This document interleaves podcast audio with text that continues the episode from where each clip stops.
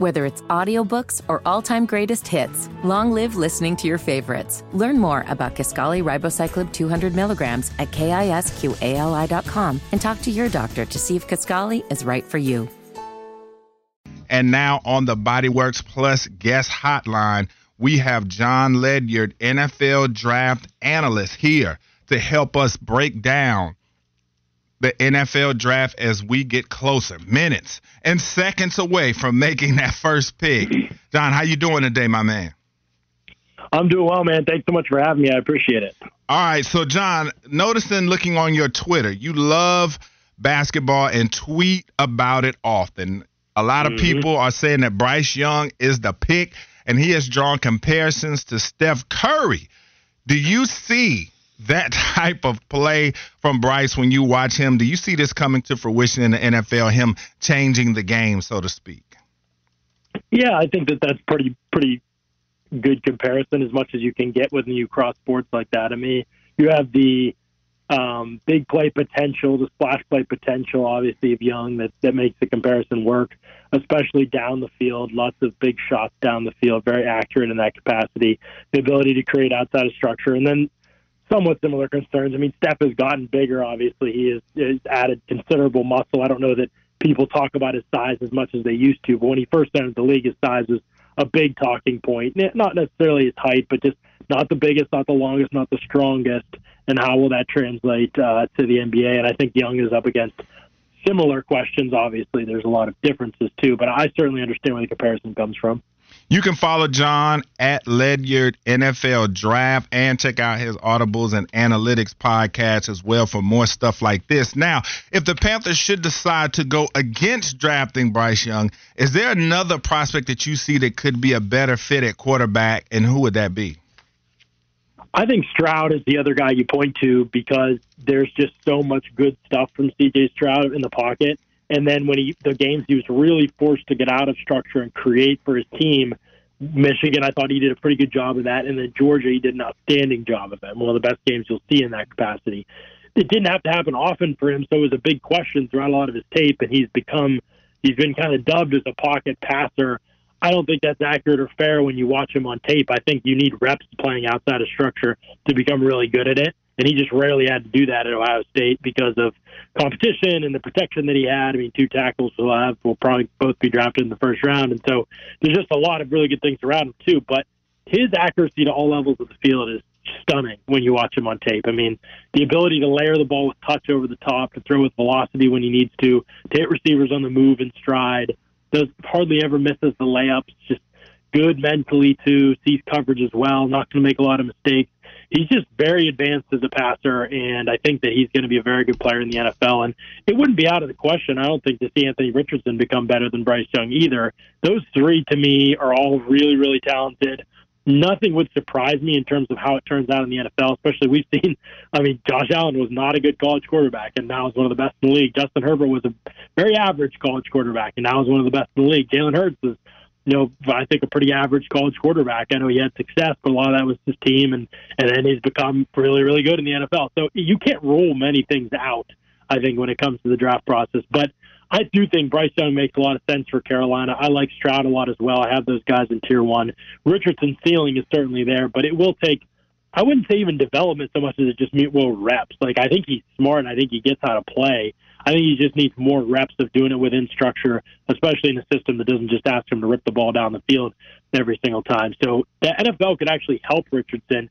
It just will take some time maybe to adjust because the system in Florida was just so downfield aggressive all the time. He'll have to work on the timing of the shorter routes and things like that that I'll have in the NFL. So, Jon, we've talked a lot about Bryce Young's size, but really we only focus on the injury impact of him being so small. Is there any way that his size actually affects the way that he plays? Maybe not the batted balls. I know that's kind of been disproven as people talk about shorter QBs, but is there any way the size actually does affect the way he plays, not just his ability to um, to take punishment in the backfield?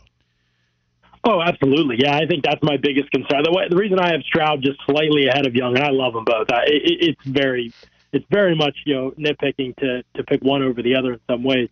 But the thing that concerns me with Young is just that we've seen more and more over the last couple of years defenses get really good at stopping some of these quarterbacks who don't see over the line, see the middle of the field as well. They've started to say, oh, we can actually change what we do coverage wise when we play these guys. And you've seen it in Russell Wilson's struggles in recent years.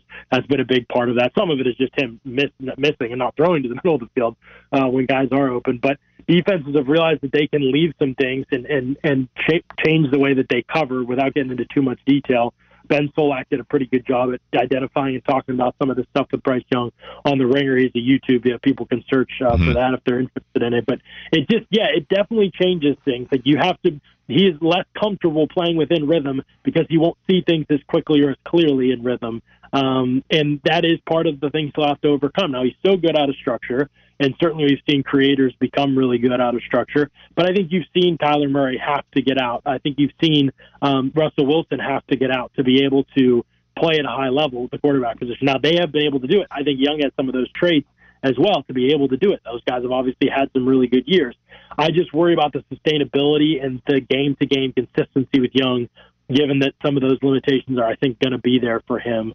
Um, so that to me is I mean, arguably is bigger concern than the injury thing because most injuries for quarterbacks don't come from oh he just was too small and got hit too hard. Like it, most of the time, it comes from a, a situation that just you couldn't have foreseen or avoided, and it, somebody lands somewhere wrong or something like that. It's rarely because oh he just got hit that hard. Like I just don't mm-hmm. think that's going to be the case with Young. Whereas if he was 20 pounds heavier, he wouldn't have gotten hit on hurt on that hit. I, I think the bigger concern is the play style with being that short and small. That is the voice of Jon Ledyard. You can follow him and all of his draft coverage on Twitter at Ledyard NFL Draft. Jon, I want to know a draft take that has developed over the last month, maybe a couple months or whatever, that has gone mainstream that you absolutely hate. What is a myth that you also want to dispel because the draft take is just so, so wrong and it leaves you enraged? Well, you guys came to the right draft analyst because yes.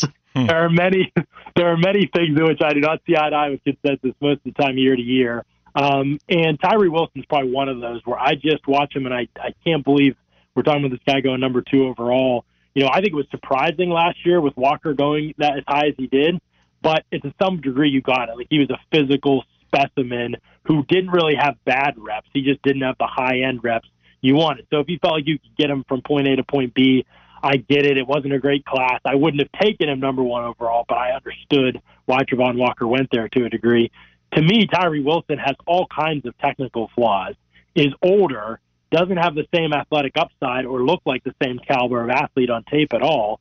And there's very little production here, even against the Big 12, and some of these aren't even real pass sets, being blocked by tight ends half the time. He is very big, very powerful, and those are great traits to have as building blocks but we usually talk about guys like this as like the developmental prospects we swing on in on day two of the draft. Like round three, let's take a chance on him, something like that. To be talked about like this, where you could go over Will Anderson, there's just no comparison when you watch their tape. I have no idea where you would, other than his just size and length, which Anderson's not bad in those departments either. I have no idea where you give Tyree Wilson an edge over Will Anderson. Like he is he doesn't have any pass rush moves at this point in time. He is the last player off the ball all the time because he false steps in place before he actually gets off the snap. So it causes these huge delays in his pass rush that allow him to be a lot easier to be blocked. Um, and he plays with way too high a pad level. And he got away with these things in college because he's bigger and longer and stronger and older than a lot of the players that he played against. But there's just a lot here to be concerned about for a guy that universally, I think Arif Hassan's consensus big board came out and he is in the top 10. So almost every draft analyst sees him uh, sees him as a top 10 player in this class. And I'm very much outside of that. I have a third round grade on him. I don't see him that way wow. at all. So it will be interesting to see how that all shakes out in a couple years. But he's the one I'd probably point to that I have the biggest disagreement with. Jon, staying in the realm of edge rushers, when you look at the Panthers pick at 39, do you have any wide receivers? Because a lot of has been made about this class and it not having blue chip talent or edge rushers, or maybe even a corner, maybe a position we're overlooking. Tab was second round grades, but are also kind of in that can't miss realm if they're available for the Panthers at 39.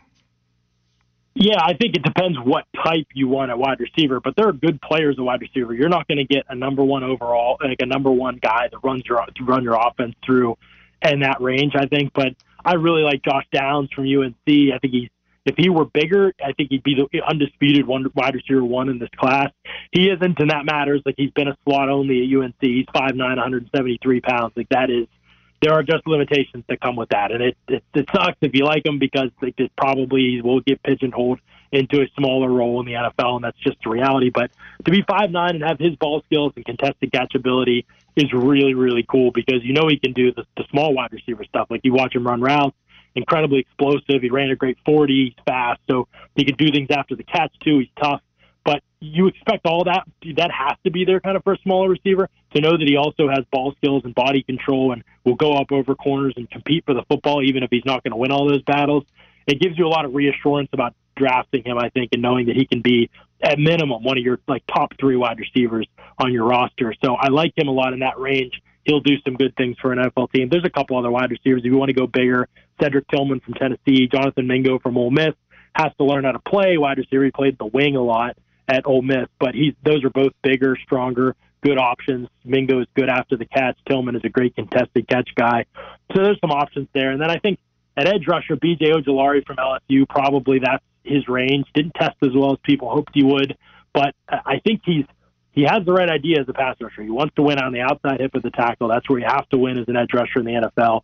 So he knows how to compete on that plane as a pass rusher.